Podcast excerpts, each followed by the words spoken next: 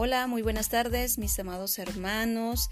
Uno de estos días yo me preguntaba cómo será la generación del relevo.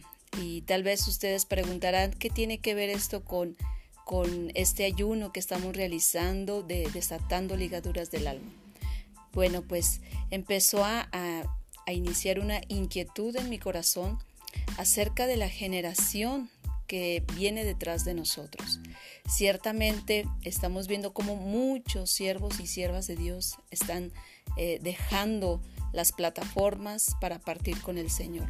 Muchos han muerto de, maneras, de, manera inexplicable, otros por diferentes eh, factores, pero surge, surge en mi corazón una pregunta. ¿Quiénes serán los que tomarán o los que tomaremos ese lugar? Recordemos que Dios había estado hablando a nuestros, a nuestros corazones, a nuestras vidas, acerca de un movimiento, que iba a venir mucho movimiento, eh, iba a venir mucho restituimiento también, y iba, los que estaban arriba de pronto iban a ser removidos y iba a haber mucho cambio, iba a haber también muchos iban a ser reasignados por Dios. Amén. Y pues bueno, es todo este movimiento viene de parte de Dios. Todo tiene un fin, todo tiene un propósito y, todo, todo lo que estamos viendo, lo que estamos viviendo tiene un, un fin. Como ya Dios también nos lo ha hablado, tiene un fin y una esperanza. Pero bueno, entonces las personas que van a tomar estos lugares, ¿cómo lo van a tomar? ¿Cómo lograremos tomar estas posiciones espirituales de autoridad? Se han ido hombres y mujeres que oraban por horas, que habían marcado una generación, tanto en diferentes, um, en diferentes líneas doctrinales. Y yo me preguntaba, ¿la generación del relevo estaremos preparados para sustituir esos lugares? ¿Estaremos preparados de verdad para tomar esas posiciones? Y empezó a entrar en mi corazón una inquietud muy grande en el, corazón de mi esposo acerca de la importancia que es de preparar esta generación. Amén. Entonces usted se va a preguntar, ¿qué tiene que ver este tema de desatando ligaduras del alma con lo que usted nos está diciendo, lo que tú, Carla, nos estás compartiendo? Mucho, mucho. Una de las cosas que va a impedir o que es la oposición para esta generación es las ligaduras del alma, los daños del alma, es el sistema del mundo que hemos dejado entrar al alma. Vean de verdad cuántos, cuántos de nuestros jóvenes, de nuestros adultos, aún de nuestros niños, están siendo llevados cautivos por el sistema. En, en el Antiguo Testamento vemos cómo cómo fueron llevados cautivos a Babilonia. Pero en este caso estamos viendo un movimiento espiritual, cómo el sistema los está llevando cautivos, los está atrapando. Entonces tenemos que tener en cuenta que todo radica en el alma, cómo estamos educando el alma, cómo estamos liberando el alma. Y es bien importante, amada iglesia, son, son aquellos, mientras meditaba en, en este pensamiento que venía, en esta pregunta que venía a mi mente, era como si Dios respondiera a esta interrogante. Los que van a sustituir, los que van a tomar esos cargos, va a ser esa generación que su corazón está preparado. Van a ser esa generación que su alma está preparada. Van a ser esa generación que no se han dejado llevar cautivos. Van a ser esa generación que han mostrado un interés verdadero y apasionado por la fe. Amén. Entonces, en el libro de Tito, Vea qué importante, un alma liberada, un alma sanada, un alma que ha sido liberada de las ataduras, represente, va a manifestar ciertos frutos. Y vamos a ver un aspecto muy importante. En el libro de Tito estaba leyendo el día de hoy por la mañana.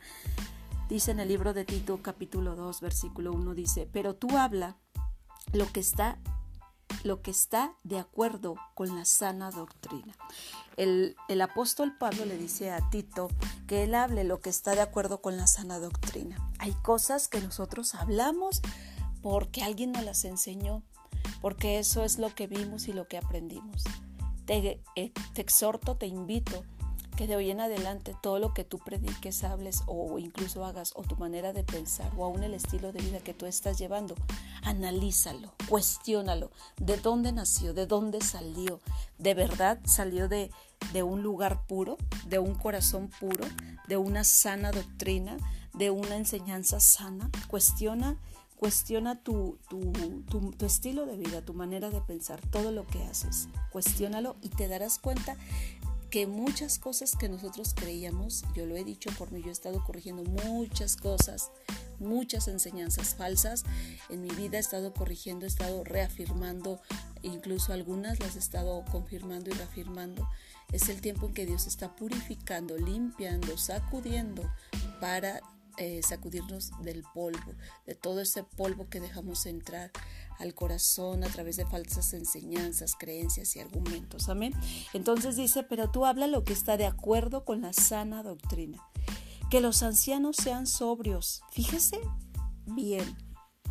La sana doctrina, esto me, me gustó mucho porque es bien importante leer el contexto de lo que es ciertos versículos, amén.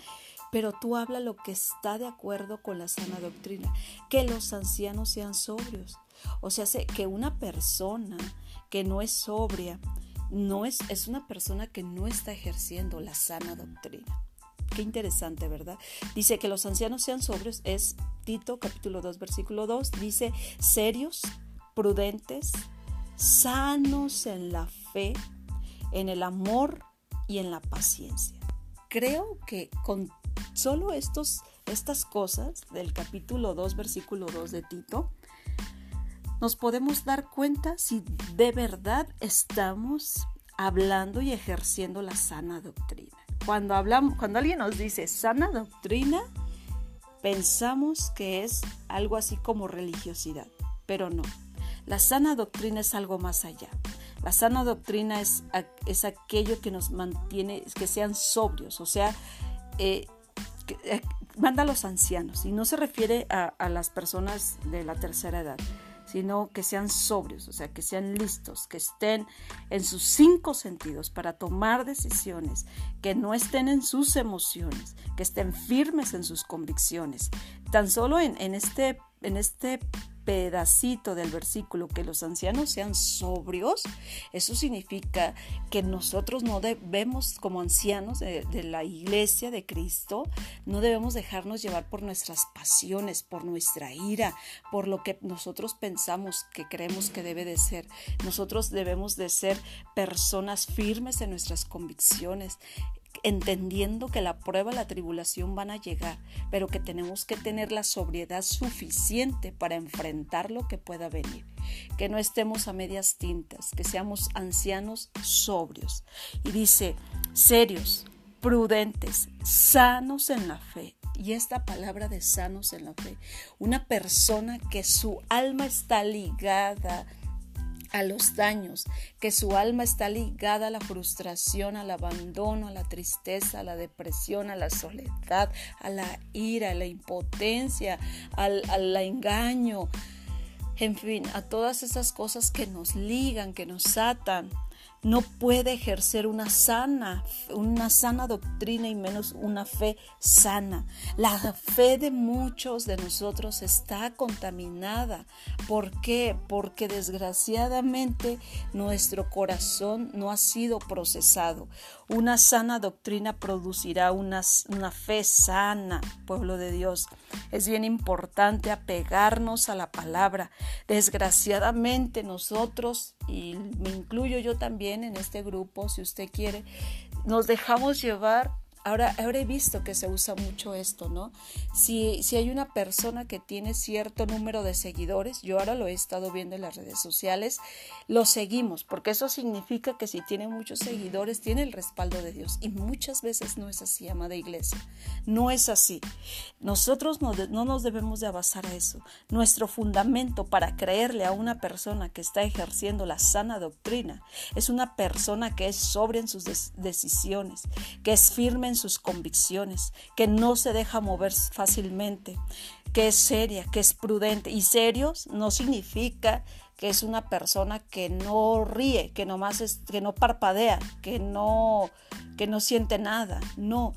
Serios se, significa que sean serios para las cosas de Dios que su sí sea sí, que su no sea no, que si se compromete con algo lo cumpla y que lo que vaya a hacer lo haga de calidad, con excelencia. Y la excelencia es dar lo mejor con lo que tienes a la mano, dar la excelencia a la calidad. Que si vas a servir lo hagas con todo tu corazón, que si el día de hoy te tocó predicar lo hagas como si fuera la primera y última vez que lo fueras a hacer. Eso es ser serios en las cosas de Dios, ser prudentes, Prudencia es algo que a nosotros, a muchos de nosotros nos hace falta. Cuando alguien nos, nos, confía algo, muchas veces no tenemos la prudencia para emitirle un consejo. Y le damos un consejo desde nuestro sentimiento. Desde ahí ya no estamos siendo prudentes, amados hermanos y hermanas. Seamos prudentes en nuestra manera de, andar. A quien le platicamos nuestras situaciones si tú estás viendo algo, eh, por ejemplo, hay, hay, muchos ejemplos que pudiéramos poner acerca de la imprudencia. Y una persona que está dañada, que está lastimada, de verdad va a ser una persona imprudente. Imprudente. De verdad se los digo, va a ser una persona imprudente. Les voy a poner un ejemplo bobo de una persona que me habló uno de estos días y me decía, es que Carla dice, yo no entiendo si yo le caigo mal a esa persona, si esa persona no me puede ver, si esa persona no me tolera y sabe esta, esta otra persona, porque tuvieron una reunión y esta, le vamos a poner eh, Patty, le vamos a poner Patty a esta persona, no, Patty hace una fiesta, Patty hace una reunión, invita a, a, Sol, le vamos a poner así, y a Luna, ¿no? Para no decir nombres, invita a Sol y a Luna a, este, a esta comida y resulta que Patty sabe que Sol y Luna se la llevan mal.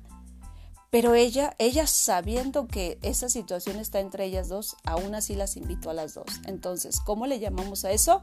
Dígalo, imprudencia. sí, amados, imprudencia. Si, si yo sé que hay dos personas que no se pueden ver, que incluso puede haber golpes, yo por qué voy a ser imprudente?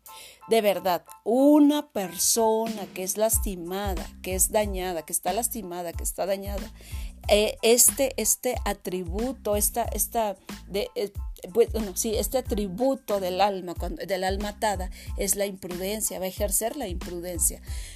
Todos hemos sido imprudentes más de alguna vez. Chin, la regué, metí la pata. Yo creo que estas frases, más de alguno de nosotros, eh, hemos, hemos dicho, ¿no? Chin, ya la regué, chin, ya metí la pata. Pero en el momento lo estamos captando, en el momento la estamos tomando, en el momento lo estamos reconociendo, en el momento sabemos que estamos haciendo mal. Pero las personas que ya están dañadas y que son imprudentes son aquellas que saben que están haciendo mal, que están siendo imprudentes, pero lo están haciendo aparentemente, inocentemente, para lastimar, para ofender, para ver cómo reacciona ¿Cuál es el reactivo de la, de la otra persona? Son personas que están haciendo las cosas como todos nosotros hemos escuchado esa, esa palabra con alevosía y ventaja. Ya no le redarguye. Ojo, esa es la diferencia entre las personas que obran imprudentemente, genuinamente. o sea, sé que hay, hay yo me incluyo en este, en este grupo, que muchas veces hemos sido imprudentes, pero no lo hacemos con alevosía y ventaja. No lo hacemos con afán de ofender, no lo hacemos con afán de dañar, ¿sí? Lo hacemos genuinamente, o sea, es algo que, no pensamos, que, que no pensamos qué reacción hubiera eh, iba a pasar, ¿no?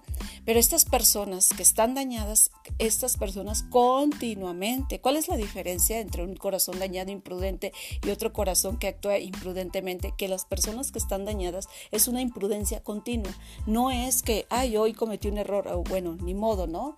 Y ya, el año que entras cometió otro error, no, es una persona que continuamente está siendo imprudente, pero ya no le redarguye incluso cuando se le confronta, le cuesta trabajo aceptar que lo hizo con maldad. Le cuesta trabajo aceptar que está haciendo mal. Esa es la gran diferencia. Ojo, porque todos en algún momento hemos sido imprudentes, ¿cierto? Entonces, debemos de, actuar bien. Por ejemplo, en una ocasión me, decía un, chavo, bueno, una persona me decía, es que mi, novia se pone a hablar con su ex, porque tenían un negocio o algo así, y, me decía, y pone el altavoz y lo hace con alevosía y ventaja para provocarme. Y bueno, es ahí donde yo dije, realmente esta mujer está siendo imprudente porque si, si es su ex, bueno, ok, yo le contesto la llamada por educación porque hay ciertos negocios que nos ligan y pues por negocio tengo que tener, llevar cierto tipo de relación, ¿no? Pero si ya no hay nada, si ya no, si pues ya no siente ni ella ni él nada entre ambos, ¿para qué yo molesto e incomodo a la otra persona? ¿Con qué intención estoy haciendo eso? ¿no? Entonces, esa es una manera de ser imprudente. Analicemos nuestras acciones. ¿Por qué de verdad lo estamos haciendo? ¿Para qué lo hacemos? ¿Por qué hacemos lo que hacemos? ¿Cuál es la intención de lo que hacemos? Y vamos a descubrir que algunas cosas de las que hacemos las hacemos con maldad. Entonces, desde ahí no puede surgir una fe sana. Y sabe una cosa, una fe contaminada no nos va a dejar avanzar. Una fe contaminada no nos va a dejar obtener victorias. Amén. Entonces en Tito 2.2 dice, sanos en la fe, en el amor y en la paciencia. Es algo que debemos de desarrollar nosotros con un corazón sano, con una sana doctrina. Si usted dice que usted cree en la sana doctrina, pero usted no es firme en sus convicciones, no es sobrio, eh, se deja llevar por sus pasiones, por sus deseos, por sus anhelos, por sus sueños. No es serio para las cosas de Dios y seriedad, como les vuelvo a repetir, es algo así como llevar cierta disciplina, que si dijiste una palabra, te comprometiste con algo de verdad, lo cumplas. No estás siendo prudente, no eres sano en la fe, en el amor, en la paciencia. Entonces tu doctrina no es sana, tu doctrina no es genuina, amada iglesia. Eh, podemos continuar en, aquí mismo en, en Tito 2, 3, las ancianas asimismo sean reverentes en su porte, no calumniadoras, no esclavas del vino, maestras del bien, que enseñen a las mujeres jóvenes a amar a sus maridos y a sus hijos, ¿sí? A sus hijos, jóvenes, mujeres, amen a sus hijos, a ser prudentes, castas, cuidadosas de su casa, limpias, buenas, sujetas a sus maridos para que la palabra de Dios no sea blasfemada. Después les voy a hablar esto de sujeción a, los esposos porque hay, mucho error doctrinal en esto de la sujeción a los, a los maridos y muchos hombres y aún mujeres piensan, no malas de sujeción, y, la mujer en automático piensa que es, eh, que es que la mujer va a ser su bajada, pisoteada y, no tiene que expresar su, su, opinión, no tiene que emitir su opinión y se tiene que callar y va a ser una esclava de su casa, de sus hijos, de su esposo. Y es todo lo contrario, sino sujetar, yo estaba eh, leyendo el original hebreo, es sujetarse a una sola visión, ¿sí? Entonces, si la mujer se sujeta a Dios, le va a ser muy fácil sujetarse a su esposo. Pero si el esposo no está haciendo la visión de Dios, a la mujer le va a costar trabajo sujetarse a su esposo. Si la mujer busca sujetarse a Dios, también debe de buscar sujetarse a su esposo. Si la mujer está viendo una injusticia, la mujer tiene todo el derecho de decírselo y hacérselo o comunicárselo a su esposo de manera sabia y educada. ¿Sí? Porque hay mujeres que comienzan a gritar, a maltratar al esposo delante de la gente, en fin. La mujer tiene todo el derecho que si está viendo una injusticia en su casa, en su matrimonio, en las finanzas, en lo que sea, algún tipo de desorden, la mujer tiene también toda la autoridad de hacérselo saber, comunicar de manera ordenada y educada a su esposo. Si el esposo acepta su error o acepta lo que está pasando a su alrededor, gloria a Dios porque es un hombre entendido. Pero si el esposo no está aceptando, no está aceptando que algo está mal, posiblemente es donde venga el conflicto y es donde vienen muchas veces Eh, se desarrollan otras, otro, otro tipo de situaciones, pero eso lo vamos a ver más adelante porque quiero eh, enseñarles acerca de lo que es la sujeción. Sujeción a su, a, su, a su esposo, vuelvo a repetir, no es que tú vas a ser una esclava. El hecho de que un hombre sea caballeroso con su mujer, como la palabra de Dios lo dice, de hecho, hicieron una encuesta acerca de, las mujeres y, descubrían en la, encuesta que las mujeres, el país donde más les gustaba, cómo el hombre trataba a la mujer, ¿dónde creen que es? En Israel, los judíos. La cultura judía es la que mejor trata, trato les da a las mujeres. Qué interesante, ¿verdad? Entonces, los hijos de Dios son los que deben de darle un buen trato a la mujer. Pero el sistema les enseñó que si son amables con sus esposas, son mandilones. Error. Error. Entonces estamos en un sistema de lucha de poderes. La mujer lucha contra el poder del esposo y el esposo contra la mujer y así se la lleva. Pero cuando entiendes tu papel, cuando entiendes lo que es justo delante de Dios y lo que es correcto, lo vas a empezar a hacer de una manera sabia, al igual que el esposo. Y bueno, los dejo porque este no es el tema, el, de la sujeción. Más, adelante deseo desarrollarlo y expandirlo un poco más.